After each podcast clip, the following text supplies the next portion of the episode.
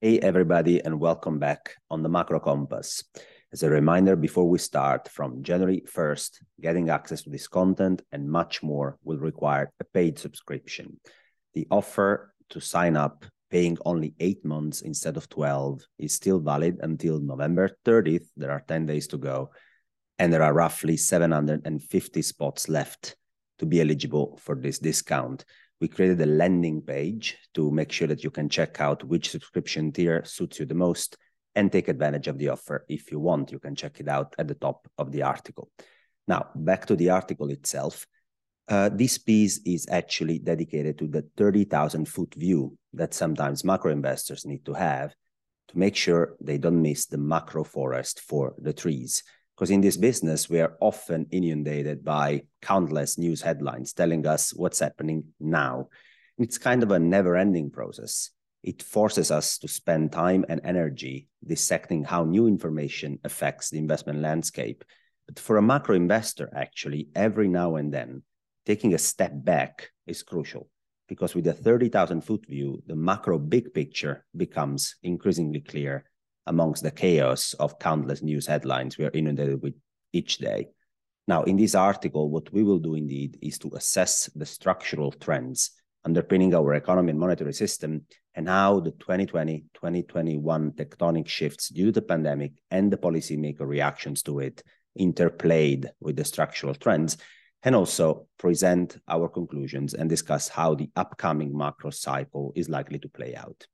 Now, from a macro big picture perspective, guys, please remember that long-term economic growth is a function of the growth in labor supply and the growth in productivity. In other words, it's highly influenced by how many people actively contribute to generate economic output and how productive the labor force and the use of capital are. Until the mid-'80s, the ability to generate strong organic growth in Western economies was very solid. Combination of strong working age population growth and good productivity trends led to high levels of potential GDP growth. The demographics boom of the post-Second World War actually had a very positive effect on labor supply growth, and productivity trends were good. So until the 80s, things were actually pretty solid in Western economies. But things rapidly took a turn for the worse in the late 80s, because by the early 90s, the demographics boom that we discussed had exhausted its positive effect. Fertility rates started to decrease, longevity increased, and the combination of all of this led to pretty strong headwinds from a demographics perspective, because the share of working age population dropped by several percentage points in a few decades, which basically means that the number of people actively contributing to GDP growth in an economy wasn't growing very fast anymore. Perhaps one could think that an upward trend in productivity growth could offset this. Remember, if long-term economic growth is a function of labor supply growth and total factor productivity, if labor supply growth isn't strong anymore, maybe productivity is picking up the slack. Actually, it wasn't the case, especially in the 2010s, as you can see from a couple of charts in the article. Productivity growth was pretty stagnant. We made some progress year after year. We became marginally more productive, but those productivity gains were rather small and definitely not enough to push structural GDP higher, given the demographics headwinds we just discussed. Why was that the case? Because the great financial crisis left some permanent scars on the economy. There was a lot of capital misallocations, think of zombie companies, for instance, that were partially generated from monetary policy decisions, zero interest rates, QE, and so on and so forth, which actually acted as a drag on productivity growth. And if long-term economic growth, structural potential GDP growth, is a function of the growth in labor supply, which was pretty poor, and productivity, which was also stagnant, it meant that after the 90s, actually many advanced economies had a bit of a problem to generate strong structural economic growth. And this trend continued up until today.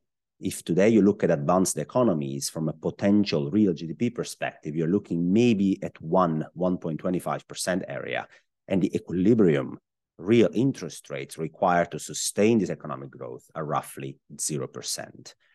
And if you think of the demographics headwinds ahead, these numbers I just mentioned might even look lower in the next 1 to 2 decades.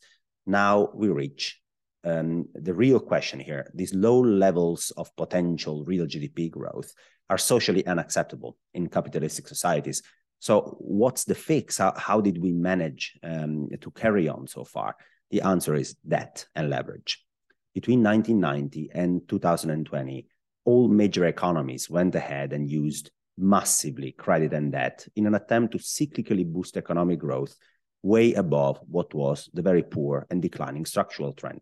Wherever you look, Europe, Japan, US, the UK, even China, saw their total economic debt as a percentage of GDP rise from 100, 150% to 300 or 400% in a few decades.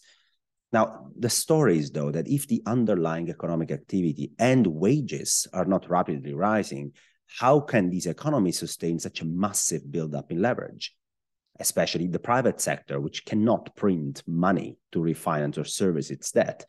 If those wages aren't going up, how is that possible? Well, the answer there is easy as well. Real yields and yields in general were pushed lower and lower every time. If you think about it, if you make $100K a year, you can probably afford a mortgage at 4% for a house that costs $400K. If with the same $100K a year, interest rates, borrowing rates go down from 4% to 2%, you can now take on $600,000 in debt. So the fix was straightforward, more and more debt at lower and lower interest rates. Now, this system seemed to be able to go on forever. And there are three main elements, if you ask me, that could disrupt this fragile and leveraged system. If the levels, especially of private debt, become excessive, if real rates for some reason went to go up, and if a recession or a deleveraging episode would happen.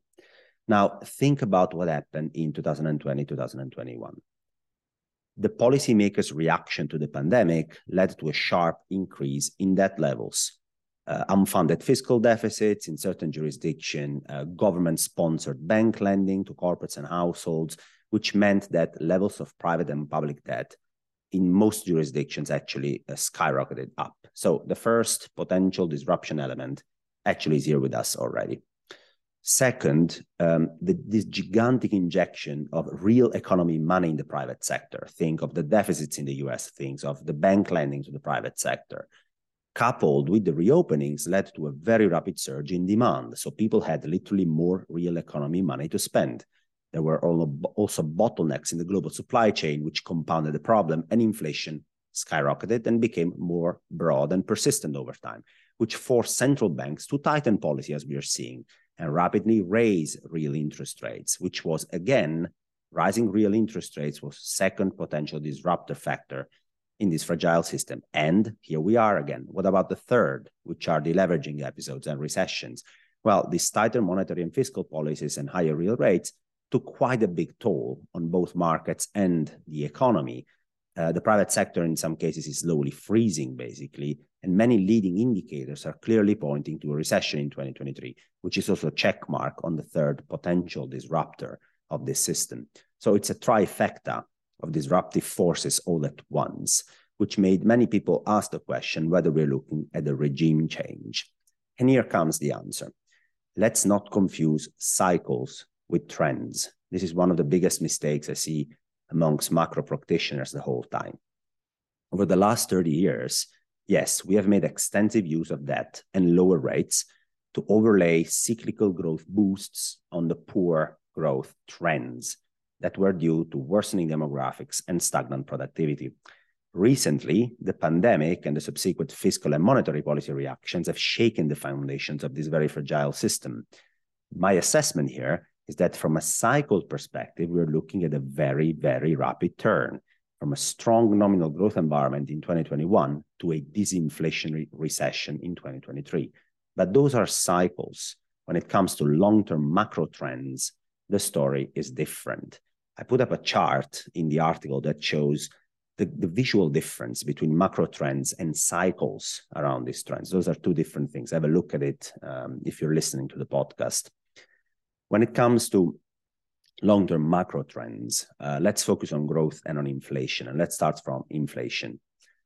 The secular disinflationary trend might actually take a marginal pause in the coming decade. On the margin, think about these factors that might contribute to a higher trend equilibrium level in inflation around the world. A, deglobalization and onshoring of labor and supply chains. Those will make basically everything more expensive from a labor perspective, from a product perspective. The second is that the labor supply growth that we saw over the last 20, 30 years and the globalization of this labor supply growth, especially think of the cheap one from China, from Vietnam, and all the offshoring we did there, this process is likely to come to a halt, mostly because there is no new strong, big amount of labor supply growth coming online from China or Asia in general in the next decade or so. And third, the concerted efforts and investments that are needed to transition to net zero emissions. These three factors and many more I'd actually contribute to the secular disinflationary trend taking a pause in the next decade. When it comes to growth, though, I think the secular trend down in growth has instead further accelerated. Amongst the many reasons, think of the fact that now we have higher levels of unproductive public and private debt than prior to the pandemic, and that acts as a drag on long-term growth.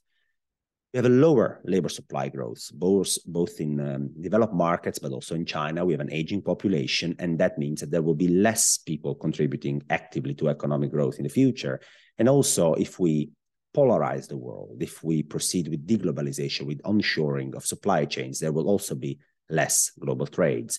And a weaker global trade growth actually is not a positive for global growth. So this leaves us with a slightly different long-term macro backdrop ahead, which is lower trend growth and higher trend levels of inflation. But this duality, actually, these nuances in the change of long-term macro drivers are not the most notable change, I think, that the pandemic brought and the policymakers' reaction to the pandemic brought, but it's in how more powerful the cycles ahead will be. Think of those cycles as a pendulum. And I think the swings around the resting position of this pendulum will become bigger over the next decade. Let me try to explain myself.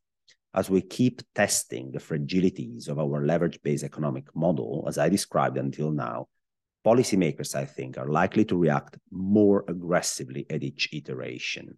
When there is a crisis, a cyclical slowdown, there will be an even bigger QE, an even bigger fiscal stimulus. When we go towards a peak positive macro cycles, there will be an even faster QT and even more acute fiscal drag.